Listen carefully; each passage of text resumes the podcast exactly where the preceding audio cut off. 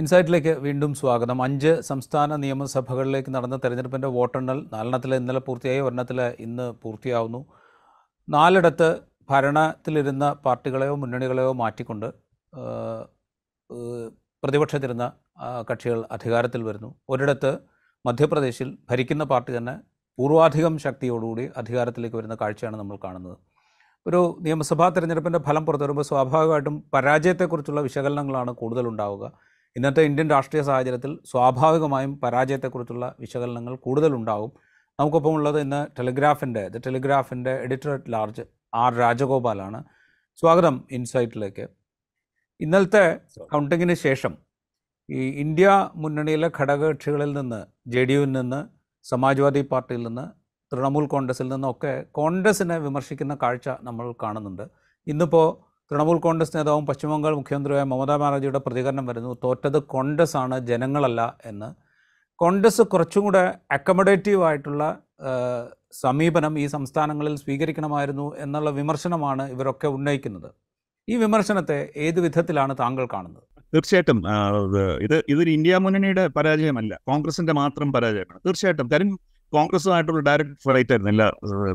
ഈ നടന്ന കോൺഗ്രസ് നടന്ന എല്ലാ സ്റ്റേറ്റിലും കോൺഗ്രസ് ഡയറക്റ്റ് കോൺഗ്രസ് തന്നെയാണ് അതിന്റെ നൂറ് ശതമാനവും ഉത്തരവാദിത്വം ഏറ്റെടുക്കേണ്ടത്. പക്ഷേ ഈ പലരും പറയുന്നത് പോലെ ഇതുകൊണ്ട് ഇപ്പോൾ രണ്ടായിരത്തി ഇരുപത്തിനാലിൽ എന്തെങ്കിലും പ്രത്യേകിച്ച് ഒരു ചേഞ്ച് കാര്യം രണ്ടായിരത്തി ചേഞ്ച് ഉണ്ടാകും എന്ന് ഞാൻ കരുതുന്നില്ല. കാര്യം ഇന്ന് ഈ ഇലക്ഷൻ തൊട്ട് മുമ്പത്തെ ദിവസം വരെ എത്രമാത്രം കഠിനമായിരുന്നു അതുപോലെ തന്നെ കഠിനമാണ് ഇപ്പോഴും ഇരു രണ്ടായിരത്തി ഇരുപത്തിനാലിൽ ഇന്ത്യ അലയൻസിനെ നേരിടുന്ന ചലഞ്ചുകൾ അതിന് പ്രധാന കാര്യം പറയാൻ കാര്യം രണ്ടായിരത്തി പത്തൊൻപതിന് നരേന്ദ്രമോദി നേടിയ ഉജ്ജ്വല വിജയം അത് തന്നെ വളരെ ഒരു വലിയ വിജയമായിരുന്നു. മുന്നൂറ്റി മൂന്ന് സീറ്റ് കണ്ട മുന്നൂറ്റി പ്ലസ് മുന്നൂറ് പ്ലസ് കിട്ടിയ സീറ്റ് കിട്ടിയിൽ അതിനുശേഷം ഒരു ഒരു ഇഷ്യൂവിൽ പോലും എനിക്ക് എനിക്കോ എന്റെ കൂടെയുള്ള സഹപ്രവർത്തകർക്കോ ഇന്ത്യയിൽ എവിടെ ഈ നരേന്ദ്രമോദി വളരെ അതിൽ എത്ര ഹിന്ദി ഹാർട്ട്ലാൻഡ് വളരെ മുൻ മുന്നേറ്റം നേടിയ ഒരു സ്ഥലത്തെങ്കിലും അദ്ദേഹത്തിന് എതിരായിട്ടോ അല്ലെ അദ്ദേഹത്തിന്റെ പോപ്പുലാരിറ്റി ഒരു ചെറിയ ഇട ഇടിവ് പോലും സംഭവിച്ചു വന്ന ഒരു സിഗ്നൽ പോലും ഈ ഞാൻ പറയുന്നത് ഞാൻ ഈ നാല് അസംബ്ലി ഇലക്ഷൻ ഒഴിച്ചു നിർത്തിക്കൊണ്ടാണ്. അതിന് മുമ്പ് ഒരു മാസം വരെയുള്ള കാര്യമാണ് പറയുന്നത്. ഇപ്പോൾ ഒക്ടോബർ വരെ ഒരു സിഗ്നലുകൾ ഒരിടത്തും കിട്ടിയിരുന്നില്ല. അങ്ങനെ ഒരു ഇപ്പോൾ ഭാരത് ജോഡോ യാത്ര അത് വളരെ വലിയൊരു സക്സസ് ആയിരുന്നു. അത് കോൺഗ്രസിനെ രാഹുൽ ഗാന്ധി അത് മറ്റു വളരെ ഒരു മെച്ചൂർ പൊളിറ്റീഷ്യനായി പല ആളുകൾക്കും ഒരു ഹോപ്പ് കൊടുത്തു എന്നുള്ളതും സത്യമാണ്. ഈ കൊടുക്കുന്നുള്ള സത്യം. പക്ഷേ അത് നരേന്ദ്രമോദിയുടെ പേഴ്സണൽ പോപ്പുലാരിറ്റിയെ ഒത്രയും ഒരു ഒരു ഇഞ്ച് പോലും ഡെൻഡ് വരുത്തിയെന്ന് ഞാൻ വിശ്വസിക്കില്ല. അപ്പോൾ ആ ഒരു സാഹചര്യത്തിൽ വളരെയധികം ചലഞ്ചിങ് ഒരു ഒരു തീർച്ചയായിട്ടും വളരെ കഠിനമായ ഒരു ലക്ഷ്യം തന്നെയായിരുന്നു രണ്ടായിരത്തി ഇരുപത്തിനാലിൽ ഈ ഇന്ത്യ അലയൻസിനെ ഫേസ് ചെയ്തിരുന്നത്.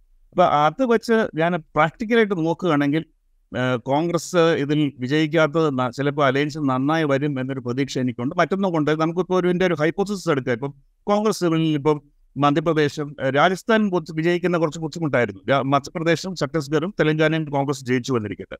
അങ്ങനെ ആയിരുന്നെങ്കിൽ ഇപ്പോൾ തന്നെ പല സ്ഥലങ്ങളിലും കോൺഗ്രസ് ഒട്ടും വിട്ടുവീഴ്ച ചെയ്യാൻ തയ്യാറായില്ല. സോ അതേസമയം ഈ ഒക്ടോബർ വരെ അസംബ്ലി ഇലക്ഷൻ നടക്കും വരെ കോൺഗ്രസ് വളരെയധികം കോൺഗ്രസിന്റെ സെൻട്രൽ ലീഡർഷിപ്പ് വളരെയധികം വിട്ടുവീഴ്ചകൾ വളരെ മാന്യതമായും വളരെ മെച്ചുറുമായിട്ട് വേണ്ട അവർ അവരെ ഇനി വലിയ ബൈക്ക് ബ്രദർ എന്നുള്ള കളിക്കാതെ വളരെ മാന്യമായ രീതിയിലായിരുന്നു പ്രവർത്തിച്ചത്. പക്ഷേ അസംബ്ലി ഇലക്ഷൻ ഈ നാല് വന്നപ്പോഴേക്കും എനിക്ക് തോന്നുന്നു അവിടുത്തെ ലോക്കൽ ലീഡർഷിപ്പിന്റെ ഇൻഫ്ലുവൻസിലായിരിക്കും കോൺഗ്രസ് വളരെ ഇമ്മച്ചുറായിട്ട് ബുദ്ധിമോശമായ രീതിയിൽ പെരുമാറി പ്രത്യേകിച്ച് മറ്റുള്ള മറ്റുള്ള അലയൻസ് എന്നൊക്കെ പറയാൻ പറ്റില്ല. ചിലപ്പോൾ ഉദാഹരണത്തിന് ബി എസ് പി നമുക്കൊരു അലേ പക്ഷേ ഒരു ഒരു പൊട്ടൻഷ്യൽ അലയാണ് അല്ലെങ്കിൽ ബി എസ് പി നമുക്കൊരു ബി എസ് പി എന്തുകൊണ്ടാണ് ആക്റ്റീവായി ഇന്ത്യ അലയൻസിൽ പെരുമാറാ ചേരാത്തത് നമുക്ക് എല്ലാവർക്കും വ്യക്തമായ കാരണം അറിയാം. പറയാൻ പറ്റില്ല.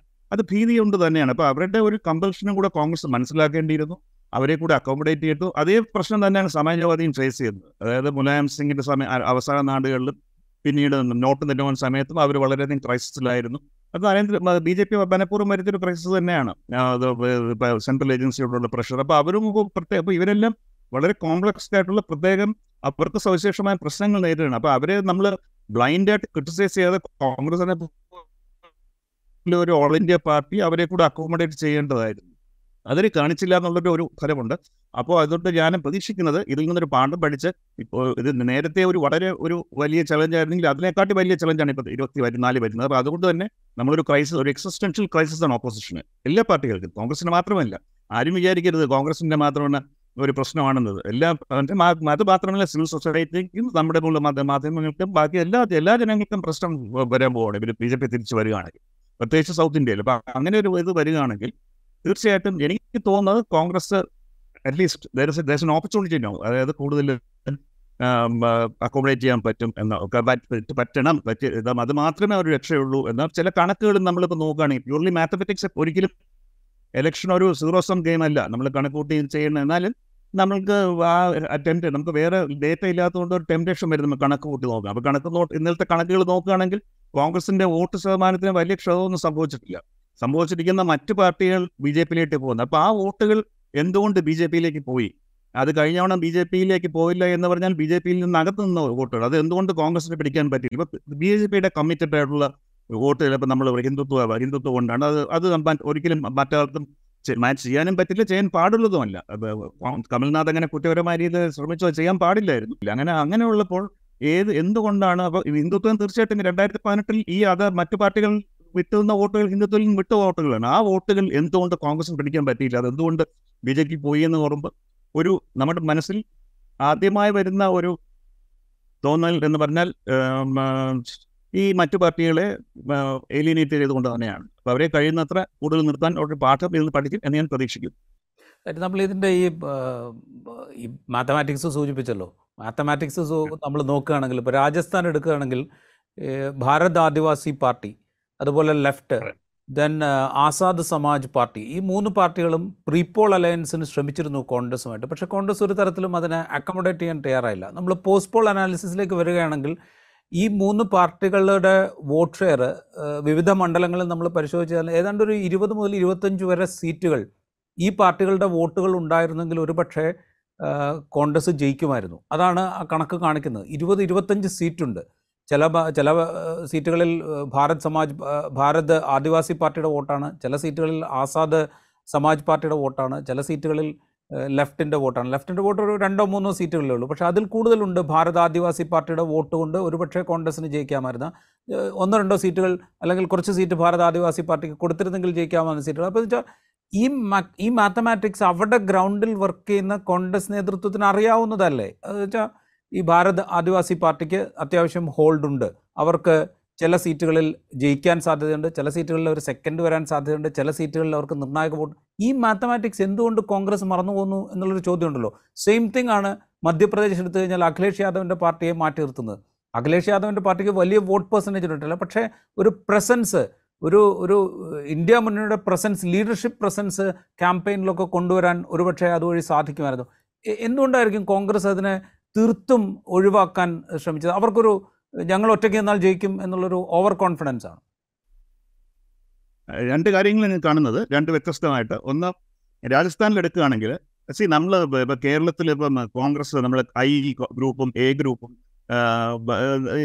എനിക്ക് വളരെ അത്ഭുതം നമ്മൾ വളരെ പോസിറ്റീവായിട്ട് പലപ്പോഴും പറയാറുണ്ട്. ഇതൊരു ഭയങ്കര ഇതൊരു കോൺഗ്രസിന്റെ ഒരു ഡെമോക്രാറ്റിക് ഇതിന്റെ മറ്റൊരു പാർട്ടിക്ക് ഇങ്ങനെ പറ്റില്ല. രണ്ട് ഗ്രൂപ്പ് കേരളത്തിൽ എനിക്കറിയില്ല അത് എത്രമാത്രം. ഞാനത് വളരെ ഒരു ഒരു ഒരു ഒരിക്കലും ഒരു ഒരു പാർട്ടി അങ്ങനെ ആകാൻ ഒരു- പാർട്ടിക്ക് അത് രണ്ട് ഗ്രൂപ്പ് എന്നുള്ളത് സി അഭിപ്രായ വ്യത്യാസങ്ങൾ ഉണ്ടാകാം അഭിപ്രായങ്ങൾ തുറന്ന് പറയാം. പക്ഷെ രണ്ട് ഗ്രൂപ്പായി പ്രവർത്തിക്കുക എന്നുള്ളത് അത് എന്നൊക്കെ പറഞ്ഞ സ്വയം നമ്മൾ ഇരിക്കുന്ന മരം മുറിക്കുന്ന പോലെ തന്നെ അപ്പം ഇത് ഒരു വലിയ രാജസ്ഥാനിലെ ഈ ഈ ഇൻഫൈറ്റിങ് വലിയ നമുക്ക് എല്ലാവർക്കും അറിയാവുന്ന വലിയൊരു പ്രോബ്ലം ആയിരുന്നു. അപ്പോൾ എന്റെ ഒരു എനിക്ക് എവിഡൻസ് ഇല്ല. എന്റെ ഒരു സംശയം അശോക് ഗെഹ്ലോട്ട് കഴിയുന്നത്ര സീറ്റ് സ്വയം കാര്യം പിടിക്കാൻ തീരുമാനിച്ചു. അപ്പം അലയൻസിന് ആർക്കും ഷെയർ ചെയ്യാതെ കാര്യം അദ്ദേഹത്തിന്റെ ഭയം ഇപ്പോൾ ഉദാഹരണത്തിന് രാജസ്ഥാൻ ജയിച്ചിരുന്നെങ്കിൽ തന്നെയും വീണ്ടും ഹൈക്കമാൻഡിന് മുമ്പിൽ പോയി അവർക്ക് പിന്നെ രാജ പൈലറ്റിന് എത്ര എം എൽ എമാരെ സപ്പോർട്ട് ചെയ്യണം എനിക്ക് എത്ര എം എൽ എ അവർക്ക് വേറൊരു ഇലക്ഷനും കൂടെ അവർ ഫേസ് ചെയ്യേണ്ടി വരും. ഈ കോൺഗ്രസിന്റെ വല്ലാത്തൊരു അവസ്ഥയാണത് ജനങ്ങൾക്ക് മാൻഡേറ്റ് കഴിഞ്ഞിട്ട് പിന്നെ ലെജിസ്ലേറ്റീവ് പാർട്ടി സെലക്ട് ചെയ്ത് കഴിഞ്ഞാൽ പോലും പലപ്പോഴും ഹൈക്കമാൻഡാണ് ഇത് കാര്യങ്ങൾ തീരുമാനിക്കുക. അപ്പോൾ ഹൈക്കമാൻഡ് തീരുമാനിക്കുമ്പോൾ ഇപ്പോൾ ഒരു യാർഡ് സ്റ്റിക്കായിട്ട് അടുത്ത കാലത്തൊക്കെ എടുക്കുന്ന എത്ര എം എൽ എമാർ ഇപ്പോൾ കർണാടകത്തിൽ സംഭവിച്ചു. ആ നല്ല കാര്യം തന്നെയാണ്. എത്ര എത്ര എം എൽ എമാർ കൂടുതൽ കൂടെ ഉണ്ട്. ആ ആളുകൾക്ക് കൂ- അവകാശം പ്രത്യേക അദ്ദേഹത്തിന്റെ അവകാശത്തിന് മുൻതൂക്കം കിട്ടുന്നത് പക്ഷേ അതൊരു ഒരു ഒരു അതാണ് ഒരു മെയിൻ എയിം അതായത് ഇലക്ഷൻ ജയിക്കുന്നതിനെക്കാട്ടി ഇലക്ഷൻ ജയിച്ചു കഴിഞ്ഞാൽ ഈ ലെജിസ്ലേറ്റീവ് പാർട്ടിയിൽ ഞങ്ങളുടെ കൂടെ എത്ര എം എൽ എ കൊണ്ടു നടക്കാം എന്നൊരു ഒരു ഭയവും എന്നൊരു ആകാംക്ഷയും അതുകൊണ്ട് തന്നെയാണെന്ന് തോന്നുന്നു. എനിക്ക് അല്ലെങ്കിൽ എനിക്ക് തോന്നുന്നില്ല ഇപ്പോൾ സെൻട്രൽ ലീഡർഷിപ്പിൽ ഇപ്പോൾ ഇത്രയും ഈ പറഞ്ഞ പാർട്ടികൾക്ക് പ്രത്യേകിച്ച് ആദിവാസി ആദിവാസികളിൽ കോൺഗ്രസ് ആസ് എൻ ഇഷ്യൂ ഏറ്റവും പ്രശ്നം ഛത്തീസ്ഗഡിന്റെ ഏറ്റവും വെറി കോൺഗ്രസിനെ വെറിയിക്കേണ്ട കാര്യം അതാണ്. എന്തുകൊണ്ട് ആദിവാസികൾ അവരെ വിട്ടിട്ട് പോയി എന്നുള്ളൊരു കാര്യം. അപ്പോൾ അങ്ങനെ ഒരു ഇതിൽ രാഹുൽ ഗാന്ധിയുടെ പൊളിറ്റിക്സ് വെച്ച് നോക്കുകയാണെങ്കിൽ അദ്ദേഹത്തിന് അദ്ദേഹത്തിന്റെ അടുത്ത് അദ്ദേഹത്തിന് നേരെ അടുത്ത് ആരെങ്കിലും കമ്മ്യൂണിക്കേറ്റ് ചെയ്തിരുന്നെങ്കിൽ എനിക്ക് തോന്നുന്നില്ല. ഒരു രണ്ടോ ഒന്നോ രണ്ടോ കുറച്ച് സീറ്റ് അവർക്ക് ഇപ്പോൾ പറഞ്ഞ പോലെ പത്തോ സീറ്റ് കൊടുക്കുന്നതിൽ ഒരു പ്രശ്നമുണ്ടായി. പക്ഷേ എനിക്ക് വിശ്വാസമില്ല അശോക് ഗെഹ്ലോട്ട് അത് എഗ്രി എന്നുള്ള കാര്യം. ഇത് തീർച്ചയായിട്ടും തമിഴ്നാടിയുടെ ഒരു അതിന്റെ ഒരു നമ്മൾ പ്രതീക്ഷിക്കാത്ത ഒരു ഒരു ഫലമാണ്. തമ്മിലടിച്ചാൽ അത് അവരുടെ കാര്യം എന്ന് അവർ പറയുന്നത് അങ്ങനെയല്ല. അത് പലപ്പോഴും ഇലക്ഷനെ കാട്ടി അവർ ഫേസ് ചെയ്യുന്ന ഈ- വിന്യാസം ഫേസ് ചെയ്യുന്ന കാര്യം ഈ അടുത്ത ഇലക്ഷൻ നമ്മളത് അറിയാത്ത ഈ ഉള്ളിൽ പാർട്ടിയുടെ ഉള്ളിലുള്ള ഈ തെരഞ്ഞെടുപ്പ് ജയിക്കുന്നുള്ള ഒരു വലിയൊരു ഒരു ഒരു ഡെമോക്രസ് ബോർഡ് അവരുടെ അവരുടെ തലയിൽ നിൽക്കുന്നുണ്ട്. അത് കോൺഗ്രസിന്റെ ഒരു പ്രശ്നമാണ് ഹൈക്കമാൻഡിന്റെ പ്രശ്നമാണ്. അത് എങ്ങനെയെങ്കിലും അവർ സോർട്ട് ഔട്ട് ചെയ്തില്ലെങ്കിൽ ഇങ്ങനെയുള്ള പ്രശ്നങ്ങൾ വീണ്ടും ഉണ്ടാകും. പ്രത്യേകിച്ച് ശക്തമായ സ്റ്റേറ്റ് ലീഡർഷിപ്പുള്ള സ്റ്റേറ്റുകളിലല്ല. മധ്യപ്രദേശിൽ നടന്നത് തീർച്ചയായിട്ടും അഹങ്കാരവും ആരഗൻസും തന്നെയാണ്.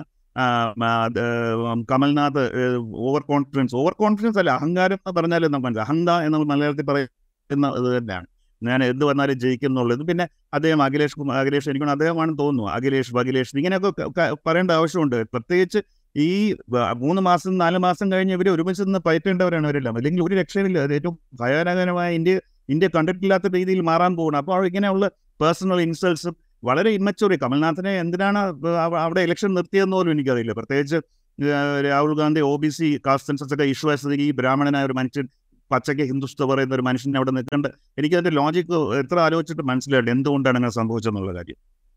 റൈറ്റ് അത് ഇപ്പോൾ അവസാനം പറഞ്ഞ കാര്യത്തിലേക്ക് വന്നു കഴിഞ്ഞാൽ ഈ ഹിന്ദുത്വ മധ്യപ്രദേശിൽ കമൽനാഥ് വളരെ ആക്റ്റീവായി തന്നെ ഒരു സോഫ്റ്റ് ഹിന്ദുത്വമാണോ സോഫ്റ്റ് ഹിന്ദുത്വയ്ക്ക് അപ്പുറത്തേക്ക് ഹിന്ദുത്വയുടെ കൂടെ ചേർന്ന് നിൽക്കലാണോ എന്ന് വരെ നമുക്ക് സംശയം തോന്നുന്ന വിധത്തിൽ അദ്ദേഹം അത് പ്രകടിപ്പിച്ചിരുന്നു.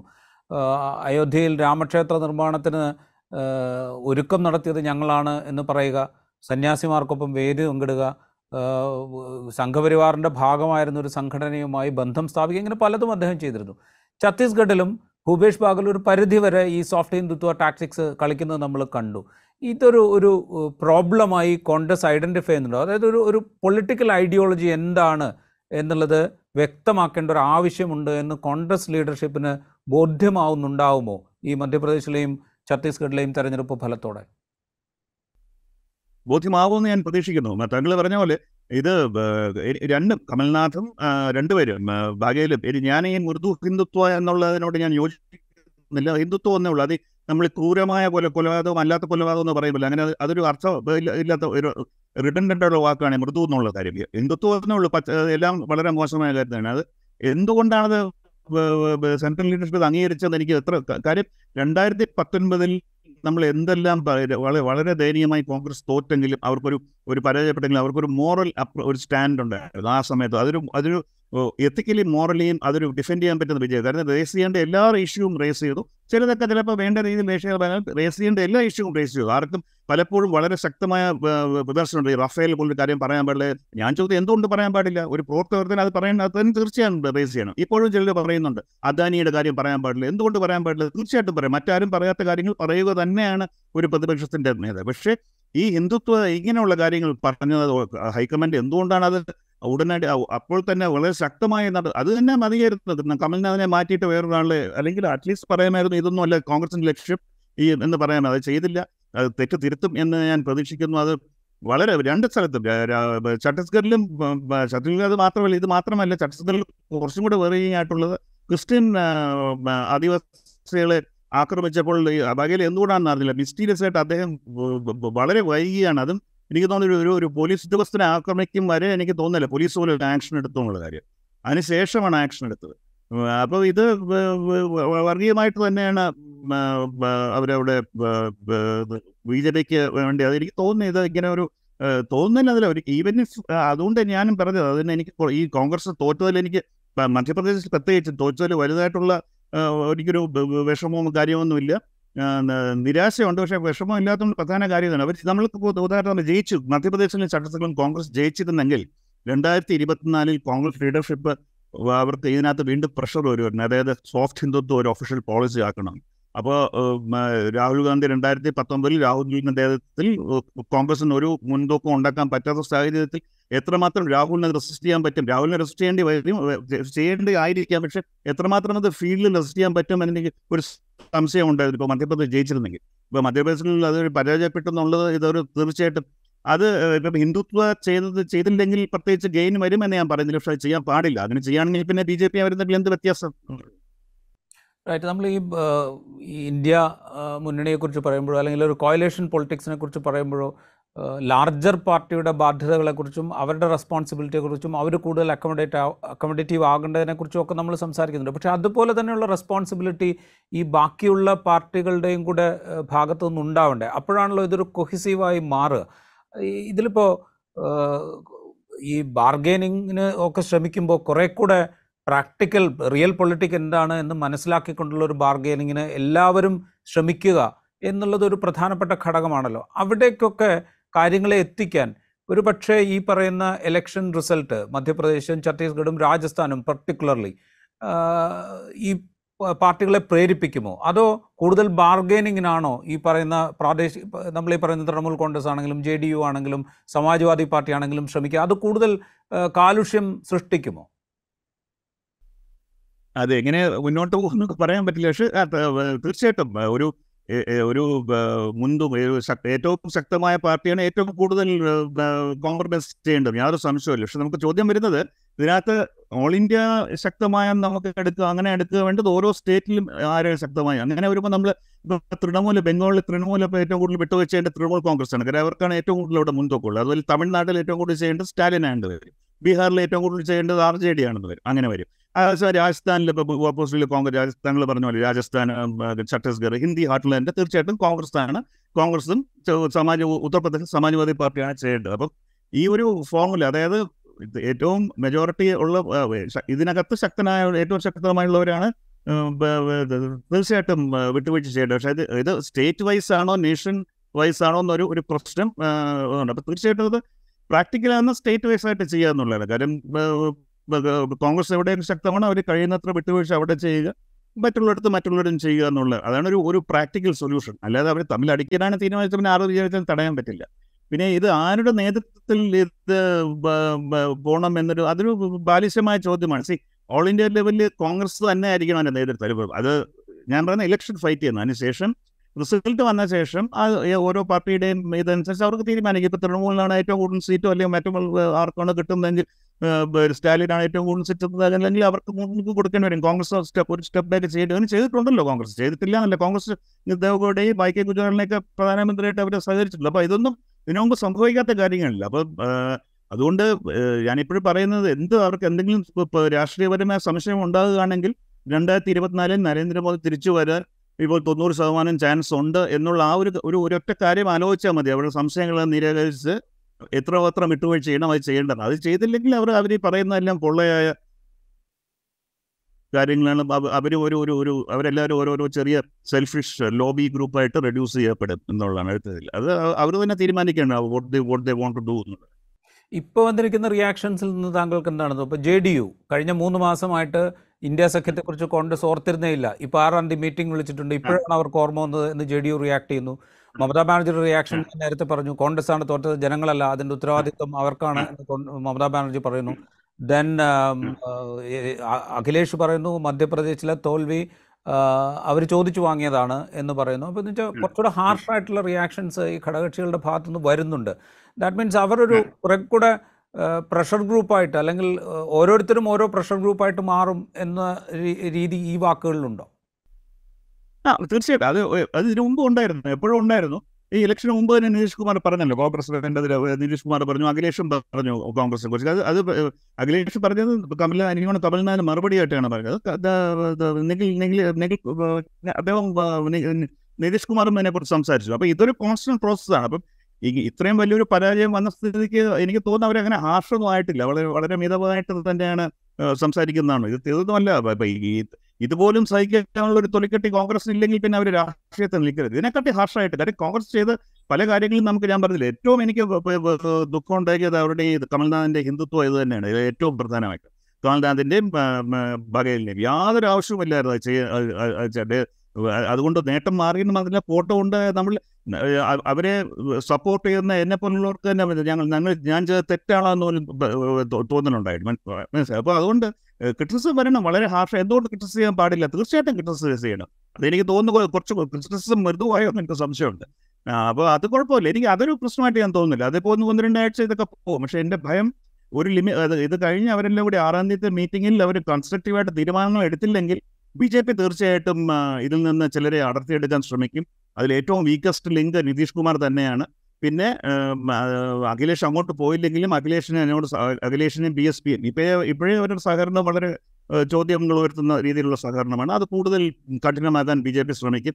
അപ്പോൾ അത് ഈ രണ്ടു മൂന്ന് ദിവസം കുഴപ്പമില്ല. They must let their stream off അല്ലെങ്കിൽ ഇതിങ്ങനെ ഉള്ളിൽ വിഷം കിടക്കും പോലെ കിടന്ന് പിന്നീട് അത് പുറത്തു വരുന്നതിനെക്കാട്ടി ഇപ്പോൾ പറഞ്ഞത് തന്നെയാണ് നല്ലത്. അതൊരു ഒരു കാര്യം കൃത്യദേശ സമയത്ത് നമ്മൾ വിമർശിക്കണം വിമർശിക്കേണ്ട ശക്തമായി തന്നെ വിമർശിക്കണം. അല്ലെങ്കിൽ പിന്നെ എന്തോ ഡെമോക്രസി നമ്മൾ പറഞ്ഞിട്ട് കാര്യമൊന്നുമില്ലല്ലോ ഇവരൊന്നും ഇവരിപ്പം മമതാ ബാനർജി ഇപ്പം രാഹുൽ ഗാന്ധിയുടെ ചോദിച്ചിട്ടേ പോകും.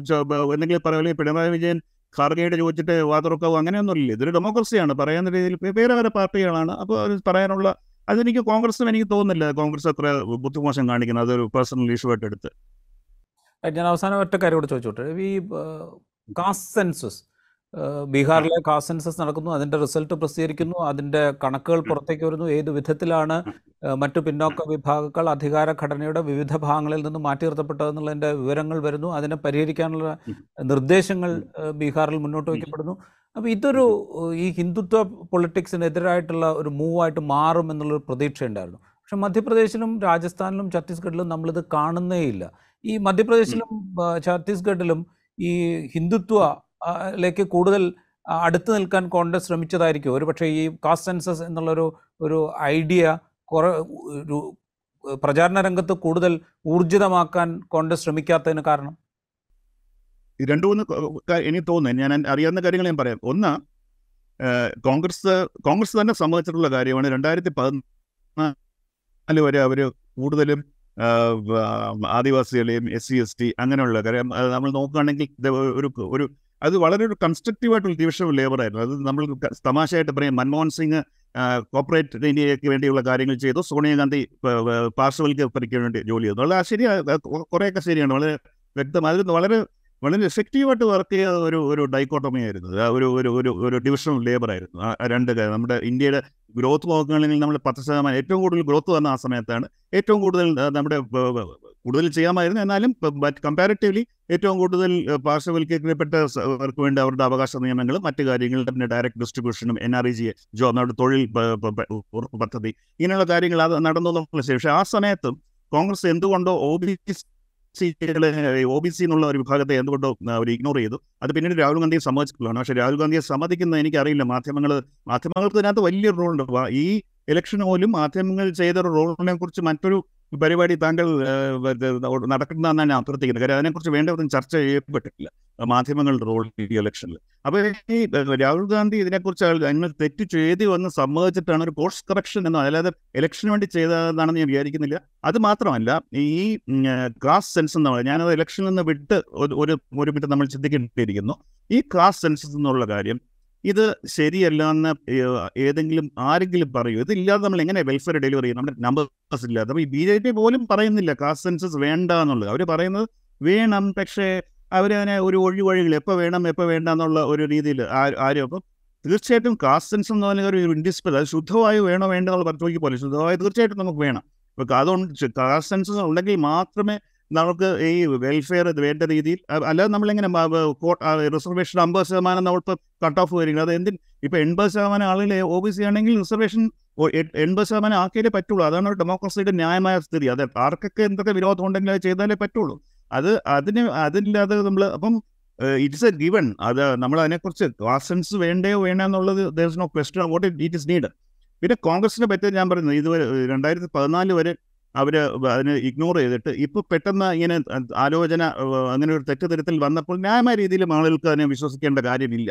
അപ്പോൾ അതിന് കോൺഗ്രസ് ചെയ്യേണ്ടിയിരുന്നത് ആ വിശ്വാസം കൂട്ടാൻ വേണ്ടി എന്തെങ്കിലുമൊക്കെ ചെയ്യണമായിരുന്നു. രാഹുൽ ഗാന്ധി സംസാരിച്ചിട്ടുള്ളത് ശരിയാണ്. മറ്റുള്ളവരും അത് ആദ്യം ചെയ്യേണ്ട ഞാൻ വീണ്ടും പറയുന്നത് ഇങ്ങനെ ഒരു ഒ ബി സി ഒരു കാസ്റ്റ് സെൻസസ് ആണ് നമ്മുടെ main one of the main election plan എന്ന് പറഞ്ഞിട്ട് കമൽനാഥിനെ പോലെ ബ്രാഹ്മണനെയാണോ? പിന്നെ അവിടെ മധ്യപ്രദേശിൽ നമ്മൾ ചീഫ് മിനിസ്റ്റർ മുഖമായിട്ട് വയ്ക്കേണ്ടത്? വേറെ ആരും ഒരു ഒരു ഒ ബി സിയിൽ നിന്ന് കോൺഗ്രസ് ഒരു നേതാവിനെ കൊണ്ടിരിക്കാൻ പറ്റും എത്രയോ ചെറുപ്പക്കാരുണ്ട് കോൺഗ്രസിനകത്ത് അവിടെ അവിടെ എത്രയോ പേര് എല്ലാം ഒരു റിവാർഡും ഇല്ല എത്ര വർഷമായിട്ട് ഒരു പോസ്റ്റും ഇല്ലാതെ അവിടെ കോൺഗ്രസിന് വേണ്ടി ജോലി ചെയ്യുന്നു. അവർക്ക് അവരെ ആർക്ക് പ്രവർത്തിക്കുന്നു? അവരെ ആർക്കും അതേസമയം കമൽനാഥിനെ പോലും ഇത്രയും സ്പോയിൽഡായിട്ട് അദ്ദേഹം അവിടെ അവിടെ നിന്ന് പോലും അല്ല. അദ്ദേഹം കൽക്കട്ടയിൽ ജനിച്ചു വളർന്ന ഒരു ബിസിനസ് മാനാണ് ഏറ്റവും പണക്കാരനായ ഒരു മനുഷ്യൻ. ഏറ്റവും സൗഭാഗ്യങ്ങൾ അനുഭവിച്ച് നമ്മുടെ എല്ലാ സർക്കാരുകളിലെയും ഏറ്റവും സൗഭാഗ്യങ്ങളുടെ അനുഭവിച്ച ഒരു വ്യക്തി. നമ്മുടെ ഇവിടെ ഒരു പ്രോസം ഇല്ല അതുപോലെ അതെല്ലാം ചെയ്ത് അദ്ദേഹത്തിന് കൊടുക്കേണ്ട യാതൊരു ആവശ്യമില്ലായിരുന്നു മാത്രമല്ല എന്ത് മെസ്സേജാണ് കോൺഗ്രസ് ഇതിൽ കൂടി ചെയ്തത്? എനിക്ക് അറിയാൻ ആഗ്രഹമാണ്. ഇപ്പോൾ ഞാൻ ഏതെങ്കിലും കോൺഗ്രസ്സുകാരെ അധികം പരിചയമില്ല നിങ്ങൾ കാണുമ്പോൾ ചോദിക്കുക എന്ത് മെസ്സേജാണ് നിങ്ങൾ കൊടുക്കാൻ ശ്രമിച്ചത് ഇയാൾ അതിനുശേഷം നമ്മൾ ഒ ബി സി എന്ന് പറയുമ്പോൾ അത് ആ റെലവൻസ് ഇല്ല. ലാസ്റ്റ് ശിവരാജ് ചൗഹാൻ ഒരു ഒ ബി സി നേതാവാണ്. അപ്പോൾ ഒരു ഒ ബി സി നേതാവ് വെച്ചിട്ട് അതിന്റെ തിരിച്ചൊരു ബ്രാഹ്മൺ നേതാവിനെ വെച്ചിട്ട് നമ്മൾ ഒ ബി സിക്ക് വേണ്ടി നിൽക്കുകയാണെന്ന് പറഞ്ഞാൽ അത് it was not a convincing argument മൂന്നാമതൊരു കാര്യം ഈ എനിക്ക് തോന്നുന്നു ഈ കാസ്റ്റ് സെൻസസും ഇഷ്യൂവും ഇമ്പാക്റ്റ് വരാ വരേണ്ടത് സാധാരണ ഗതിയിൽ ബീഹാറിലും ഉത്തർപ്രദേശിലുണ്ട് കാര്യം അവിടെ സർ ഗവൺമെന്റ് ജോലി എന്ന് പറഞ്ഞാൽ വലിയൊരു സ്വപ്നം. എല്ലായിടത്തും ഉണ്ട്. പക്ഷേ അവിടെ ഒരു ഒരു ഒബ്സസീവ് രീതിയിൽ ചെറുപ്പക്കാരുടെ ഇടയിൽ നമ്മളിപ്പോൾ ഏത് ടെസ്റ്റ് എടുത്താലും ഇപ്പോൾ ഐ എസ് തൊട്ട് ഏറ്റവും താഴെ ഒരു യൂണിയൻ ഗവൺമെന്റ് ഒരു പ്യൂൺ ടെസ്റ്റ് എടുത്താൽ പോലും ബീഹാറിലെയും ഉത്തർപ്രദേശിലെയും കുട്ടികളെ ഏറ്റവും കൂടുതൽ അപ്പർ ചെയ്യുന്നത് ഏറ്റവും കൂടുതൽ ജയിക്കുന്നത്. അപ്പോൾ അവിടെ ഒരു വലിയൊരു ഇഷ്യൂ ആണ് ഈ ഒരു സഭ അവിടെയാണ് മിക്കവാറും കൂടുതൽ ഇമ്പാക്റ്റ് വരാൻ പോകുന്നത്. പിന്നെ അവസാനത്തെ കാര്യം നമ്മൾ മണ്ടൽ സമയത്ത് വന്നതുപോലെ ഇമ്പാക്റ്റ് പ്രതീക്ഷിക്കാൻ പാടില്ല. കാര്യം അത് ഒരു ഡയറക്റ്റ് ഒരു ഒരു പ്ലാനർ ഇരുപത്തേഴ് ശതമാനം നിങ്ങൾക്ക് സംവരണം തരും എന്നൊരു ഒരു പ്രോമിസ് ആയിരുന്നു. പക്ഷേ ഇവിടെ അങ്ങനെ ഒരു ഒരു ഡയറക്റ്റ് പ്രോമിസ് അല്ല. ഞങ്ങൾ സെൻസസ് നടത്തി അതിന്റെ ബേസിൽ we will take a policy decision എന്ന് പറഞ്ഞാൽ കുറച്ച് ടൈം ലാഗ് കൊണ്ട് നമ്മൾ ഒരാൾക്ക് നേരിട്ട് ഡയറക്റ്റ് ബെനിഫിറ്റ് കൊടുക്കുക പോലെയുള്ള അതൊരു ഒരു കുറച്ചും കൂടെ ഒരു കോംപ്ലക്സ് ആയിട്ടുള്ള ഒരു ഒരു അങ്ങനെ ഒരു അങ്ങനെ എല്ലാവരെയും മതിമയക്കുന്ന ഒരു പ്രലോഭനമല്ല. കുറച്ച് ചിന്തിക്കുന്നവർക്കും അങ്ങനെയുള്ള ഒരു ഇലക്ട്രേറ്റിന് ഇത്. പക്ഷെ അതെനിക്ക് അതുകൊണ്ട് എനിക്കിത് ഹിന്ദുത്വയ്ക്ക് ഒരു മറുപടിയാണോ എന്ന് എന്ന് എനിക്ക് സംശയമുണ്ട്. പക്ഷേ എന്തൊക്കെ ഏതൊക്കെ ഇലക്ഷൻ ജയിച്ചില്ലെങ്കിലും ഒരു ഇന്ത്യയിൽ ഒരു ഭരിക്കുന്ന ഒരു സർക്കാർ തീർച്ചയായിട്ടും ചെയ്യേണ്ട ഒരു സ്റ്റെപ്പ് തന്നെയാണ് കാസ്റ്റ് സെൻസസ്. അതിന് പിന്നെ അതിനെക്കുറിച്ച് എനിക്ക് തോന്നുന്നില്ല. ആർക്കും ഒരു എന്തെങ്കിലും ഒരു വ്യത്യസ്ത അഭിപ്രായമുണ്ട്? റൈറ്റ്. അവസാനം ഈ ഈ അഞ്ച് സംസ്ഥാനങ്ങളിലെ തെരഞ്ഞെടുപ്പ് ഫലം വരുമ്പോൾ ഇതൊരു മുൻകാലത്തും നമ്മളിങ്ങനെ ഇലക്ഷൻ റിസൾട്ട് വരുമ്പോൾ സഖ്യങ്ങൾ ഉണ്ടാക്കാതിരുന്നതിലെ പാളിച്ചകൾ സഖ്യങ്ങൾ കൃത്യമായിട്ട് മുമ്പോട്ട് കൊണ്ടുപോകാതിരുന്ന പ്രശ്നം ഇതൊക്കെ ചർച്ച ചെയ്യാറുണ്ട്. പക്ഷേ ഇതൊരു പർട്ടിക്കുലർ സിറ്റുവേഷനാണ് കാരണം രണ്ടായിരത്തി ഇരുപത്തിനാലിലെ ലോക്സഭാ തെരഞ്ഞെടുപ്പ് അത്രത്തോളം ക്രൂഷ്യലാണ് ഈ പാർട്ടികൾക്കൊക്കെ. അപ്പോൾ ഇതുകൊണ്ട് ഈ ഫലം ഒരു കറക്റ്റീവ് മെഷറായി കൃത്യമായിട്ടുള്ള ഒരു പൊളിറ്റിക്കൽ ഐഡിയോളജി തീരുമാനിക്കുന്നതിനുള്ള മാർഗമായി ഒക്കെ മാറും എന്ന് നമുക്ക് നമ്മൾ പ്രതീക്ഷിക്കണം. തീർച്ചയായിട്ടും. ആ പ്രതീക്ഷ തന്നെയാണ്. ഇതും കൂടെ അങ്ങനെ ഒരു പ്രതീക്ഷ ഇല്ലെങ്കിൽ പിന്നെ നമ്മൾ ഈ കോൺഗ്രസ് മറ്റുള്ളവർ ഈ രണ്ടായിരത്തി ഇരുപത്തിനാല് ഇലക്ഷൻ പങ്കെടുക്കാതിരിക്കുകയാണ് നല്ലത് അവർ ഞങ്ങൾ അതിനു മുമ്പേ വോക്ക് ഓവർ കൊടുക്കുകയാണ് നല്ലത്. കാരണം ഈ ഇത് ഈ ഇലക്ഷൻ ഒരു ടേണിംഗ് പോയിന്റ് ആവുകയാണെങ്കിൽ അത് തന്നെയാണ് തീർച്ചയായിട്ടും. അത് ബി ജെ പിയുടെ വിജയം ഞാൻ നോക്കുന്നത് ടേണിംഗ് പോയിന്റ് ബി ജെ പിയുടെ രണ്ടായിരത്തി ഇരുപത്തിനാലിലെ വിജയത്തിന്റെ ആദ്യ ചവിട്ടുപടിയായിട്ടല്ല. ഈ അലയൻസിന്റെ ഏറ്റവും പ്രമാ പ്രധാനപ്പെട്ട തീരുമാനപ്പെട്ട ഒരു ഒരു അവരുടെ ഒരു എക്സിസ്റ്റൻസിന്റെ പ്രശ്നമാണ് ഇപ്പം അവർക്കത് അവർക്ക് സർവൈവ് ചെയ്യണോ അതോ അവർ ഞാൻ നേരത്തെ പറഞ്ഞ പോലെ അവർ ഓരോ ഓരോ ചെറിയ റീജിയൻസിലെ ലോബി ഗ്രൂപ്പ്സ് ആയിട്ട് മാറണോ എന്നോ തീരുമാനിക്കേണ്ട ഒരു രാഷ്ട്രീയ പാർട്ടികളായിട്ട് തുടരണമോ അതോ ഒരു പ്രഷർ ഗ്രൂപ്പായിട്ട് മാറണമെന്നുള്ള ഒരു ഏറ്റവും നിർണായകമായ ആ രീതിയിൽ ഈ ഇലക്ഷൻ വളരെ വളരെ ഇലക്ഷൻ റിസൾട്ട് വളരെ പ്രധാനപ്പെട്ടതാണ്. അതുകൊണ്ട് തീർച്ചയായിട്ടും തീർച്ച- വളരെ നിർണായകമായി. ഇനിയുള്ള ഒരു ഒരു ആറേഴ് ആഴ്ചകൾ എന്ന് പറയുന്നത് ഇന്ത്യൻ പൊളിറ്റിക്സിൽ ഏറ്റവും നിർണായകമായ ഇത് തന്നെയായിരുന്നു റൈറ്റ് വളരെയധികം നന്ദി ഞങ്ങളോട് ഇൻസൈറ്റിൽ സംസാരിച്ചതിന്. ഇൻസൈറ്റിൽ മറ്റൊരു വിഷയവുമായി വീണ്ടും കാണാം.